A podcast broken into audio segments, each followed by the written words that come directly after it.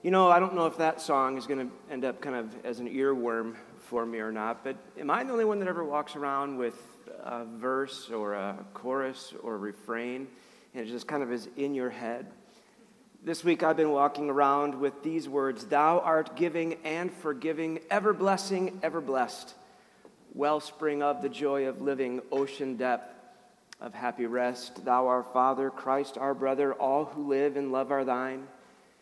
Teach us how to love each other, lift us to the joy divine. And if we really are going to be taught how to love one another, it means that there has to be more than just words. There needs to be actions that go along with it. But, friends, we all know that is easier said than done.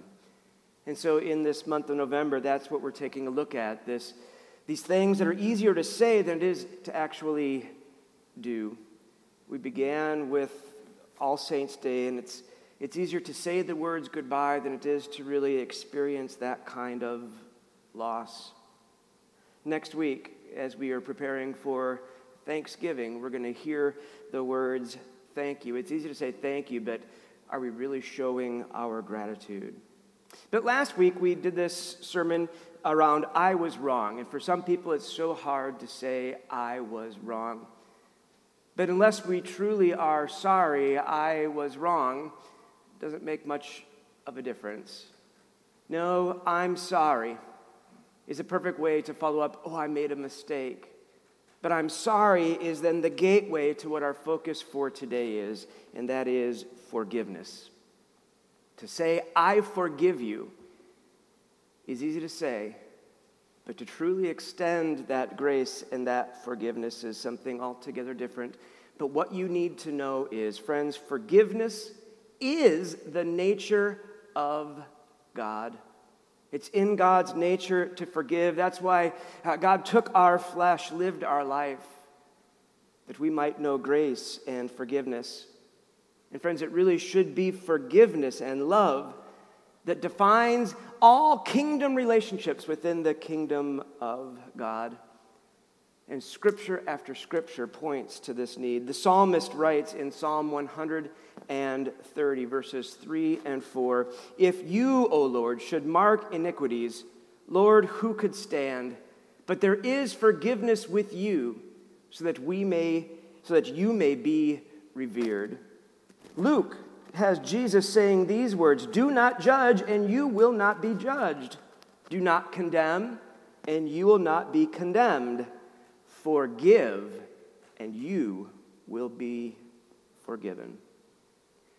So it's easy to say, it's easy to write. Again, it's harder to do. Paul was writing to this church in Corinth, and he says in the second letter, the fifth chapter So if anyone is in Christ, there is a new creation. Everything old has passed away. See, everything has become new. All of this is from God who reconciled us to himself through Christ and has given us the ministry of reconciliation. That is, in Christ, God was reconciling the world to himself, not counting their trespasses against them, and entrusting the message of reconciliation to us. So we are ambassadors for Christ. Since God is making his appeal through us, we entreat you on behalf of Christ to be reconciled to God. There is that, that phrase, not counting their trespasses. And remember when Jesus said, Forgive us our trespasses as we forgive those who trespass against us? But is there any limit to how much we should forgive? Peter and the disciples were kind of questioning Jesus. And in Matthew, we hear this. Then Peter came to Jesus and said to him, Lord, if another member of the church sins against me, and does that ever happen in any church? Where one might do something inappropriate, might sin against another or against the community of faith itself? If another member of the church sins against me, how often should I forgive? As many as seven times? Seven, a perfect number? Jesus said to him, Not seven times but I tell you, 77 times. That doesn't mean, friends, that we keep count and we finally say, ha finally, that's 77. I, I don't have to forgive you anymore. Now, these are all the words of God for the people of God. Thanks be to God. And so we begin this morning with the knowledge that God and Jesus has commanded us to forgive. And we add to that our general belief that forgiveness really is a good thing. I mean, doesn't it feel good when we ourselves are forgiven? But then, when we get into the actual situation where our heart has been stomped on and our emotions have been ripped to shreds, all of us need a little extra encouragement to truly forgive. It helps us in that moment not simply to know that we are supposed to forgive, but why forgiveness is the course that we should and that we want to take. And when we are in those hard situations where forgiveness is so unnatural, we start to ask, well, why should I forgive? And so this morning I want to explore forgiveness. And then I want to look at why we should forgive, which really leads us into how to forgive. And so I have this to say about forgiveness forgiveness is an attribute of the strong, and forgiveness doesn't mean forgetting. Let's look at this strength. Forgiveness is an attribute of the strong. Gandhi once said, The weak can never forgive. Forgiveness is an attribute of the strong. Now, forgiveness is not acting as if a wrong uh, was not that important. Forgiveness actually is confrontation. Forgiveness requires admitting that a serious wrong was done against you, something that was actually bad enough that needs to be forgiven. Forgiveness is the healing of wounds caused by another. And when we offer forgiveness, we are choosing to let go of a past wrong and no longer be hurt by it. It is a strong move to make.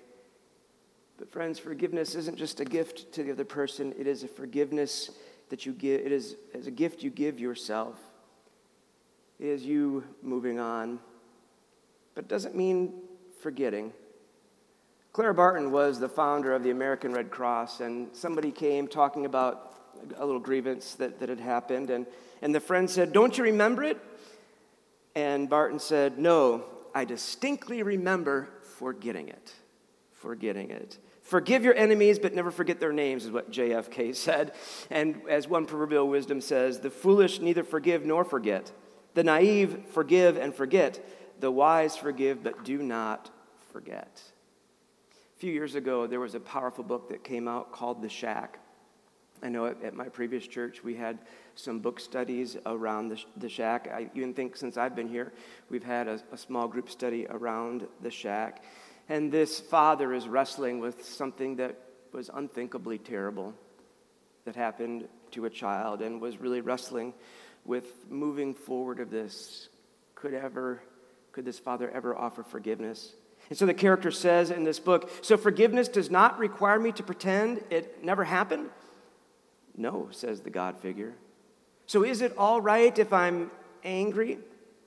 And the God figure says this anger is the right response when something happens that is so wrong.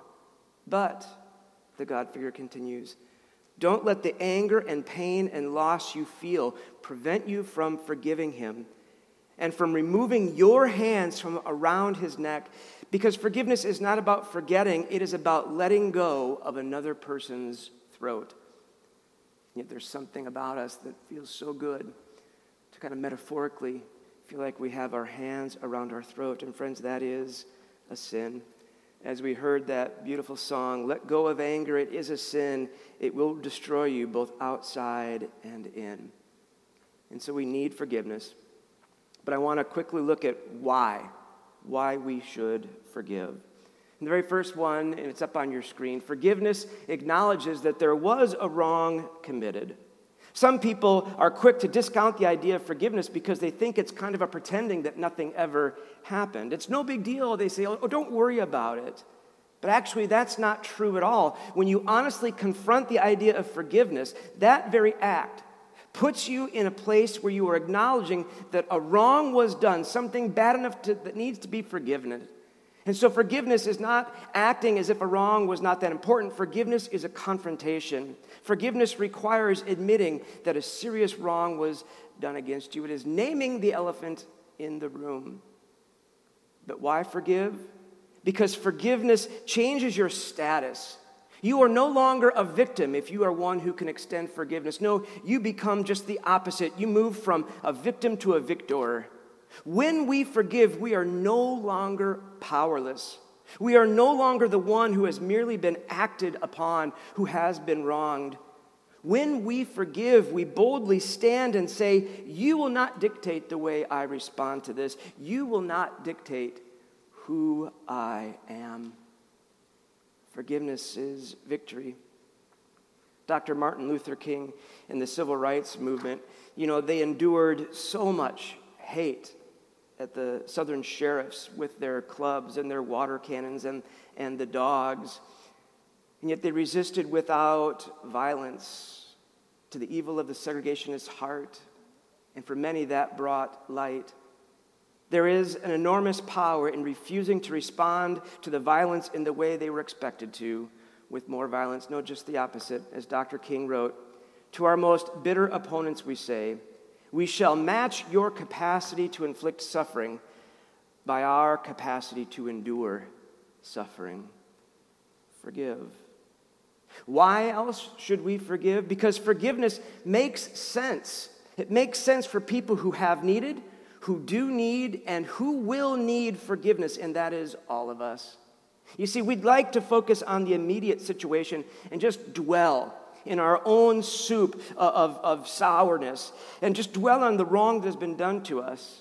And oftentimes we de- devise harsh and merciless responses to those who hurt us.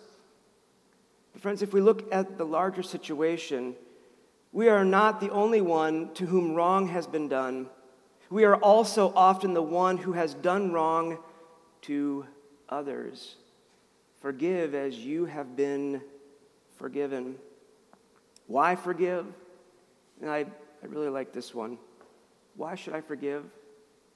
Because forgiveness is the only road to freedom. And without forgiveness, friends, we will never ultimately be whole. We need to let go of that anger. We need to choose wholeness, the freedom that forgiveness has to offer us. I'm sure there are many of you who are watching this worship service that can name one or more, maybe many people whose lives have been ruined simply because they continue to hold on to a grudge, hold on to a wrong that was done them. As a Chinese proverb says, whoever opts for revenge should dig two graves. No, it is only forgiveness that is the road to freedom. All other roads other than forgiveness when a wrong has happened, lead to destruction, self destruction. Forgiveness, as I reflect on it, is actually almost a selfish act. A selfish act because of its immense benefits to the one who is actually able to offer and extend forgiveness.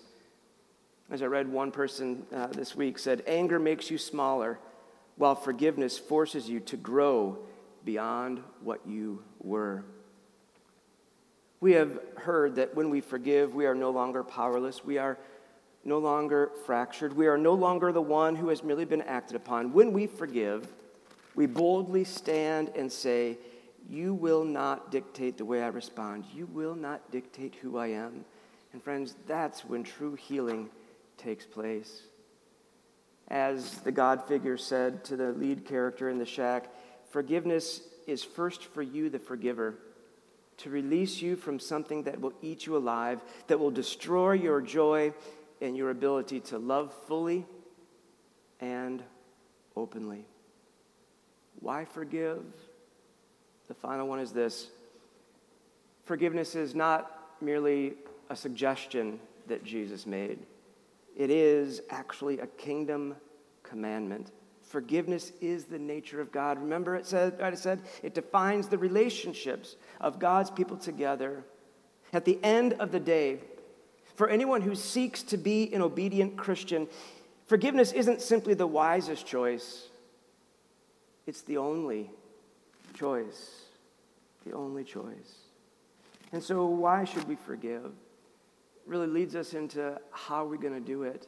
It's one thing for me to stand up here and to look at the camera in the eye and say, You must forgive. But some people just don't know how to forgive, especially when the pain is so intense. How do we forgive? As I mentioned before, we, we forgive by naming it. by naming the wrong that has taken place and by saying, It is not okay. How do we forgive? We move beyond naming it. We surrender our right to get even. And as I mentioned before, sometimes just that image of having our, our hands around a throat kind of takes us into a, a dark and, and scary place. But it's something that's in us early on. You know, as a parent, when your children are small and you hear nothing, they're up to something, right? So you want to hear some happy kind of giggling and laughing and, and playing and talking. You don't want to hear silence, but you also don't want to hear screams like bloody murder. And so this mother heard uh, her seven year old son just start screaming, and she ran into the room and she found his baby sister, just two years old, just pulling on his hair, yanking on his hair, not willing to let go. And so the mother gently released the, the, the, little girl's fingers from her son's hair, and she said to the boy, She didn't mean it. Son, she doesn't even know that it hurts. He nodded his acknowledgement, and she left the room.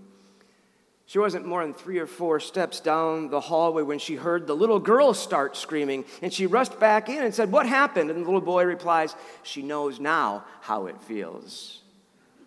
We need to surrender that right to get even.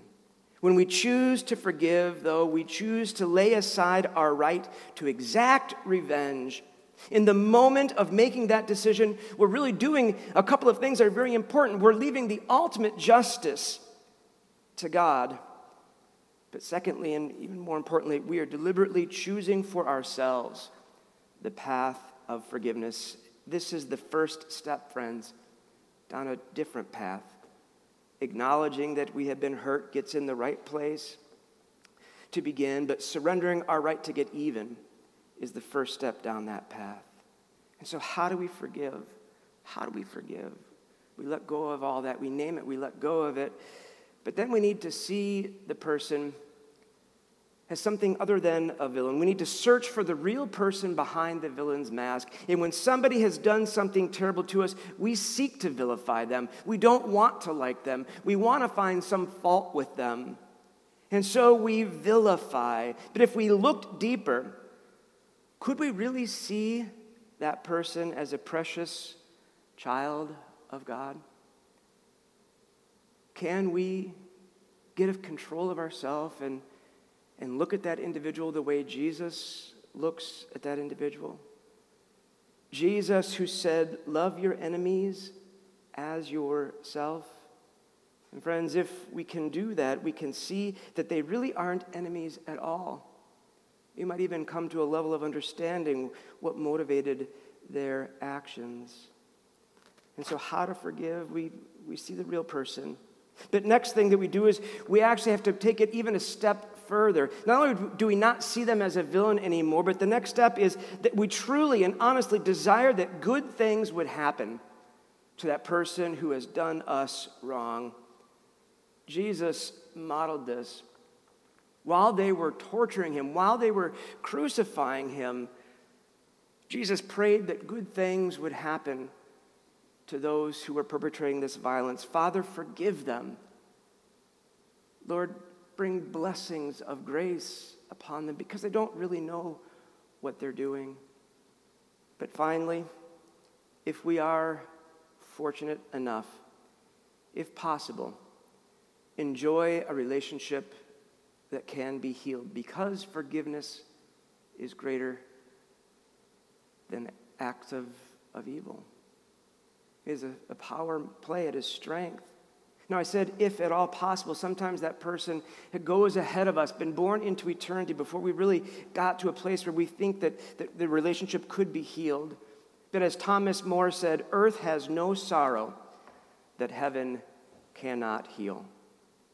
And so I want to leave you with a story. A story that I came across. It's a story of, there's a Albert Tomei, who was a justice of the New York State Supreme Court. He passed away October 17th, less than a month ago. And within his courtroom, a young defendant was convicted of gunning down an innocent person execution style. The murderer had already a, a long rap sheet, a long record. This individual was no stranger to the system and only stared in anger at the jury when it returned its guilty verdict. Now, the victim's family, mother and grandmother, attended every single day of the two week trial. And on the day of sentencing, the victim's mother and grandmother addressed the court, which is a common practice. When the mother and grandmother spoke in that courtroom, neither one of them addressed the jury. Both spoke directly to the murderer who had taken the life of their son and grandson. And they did the most amazing thing. They both forgave that young man. One said, You broke the golden rule, loving God with all your heart, soul, and mind. You broke the law, loving your neighbor as yourself. I am your neighbor, so you have my address. If you want to write, I'll write you back, said the grandmother. I sat in this trial for two weeks, and for the last 16 months, I tried to hate you, but you know what? I could not hate you. Instead, I feel sorry for the choice that you made. Judge Tomei wrote of the experience. For the first time since the trial began, the defendant's eyes lost their laser force and appeared to surrender to a life force that only a mother can generate, nurturing unconditional love. After the grandmother finished, I looked at the defendant, writes the judge. His head was hanging low. There was no more swagger, no more stare. The destructive and evil forces within him collapsed helplessly before this remarkable display of humaneness. In choosing the path of forgiveness, that grandmother unleashed a power that could not be tapped into any way. Forgiveness unleashes a power and it sets us free. And so, as was written to the Colossians, forgive each other as the Lord forgave you, so you ought to forgive each other. Friends, forgiveness is the nature of God, and it defines all of the relationships in the kingdom of God. And so we turn our attention to heaven and we say, Thou art giving and forgiving, ever blessing, ever blessed, wellspring of the joy of living, ocean depth of happy rest. Thou, our Father, Christ, our brother, all who live in love are thine. Teach us how to love each other, lift us to the joy divine. Amen.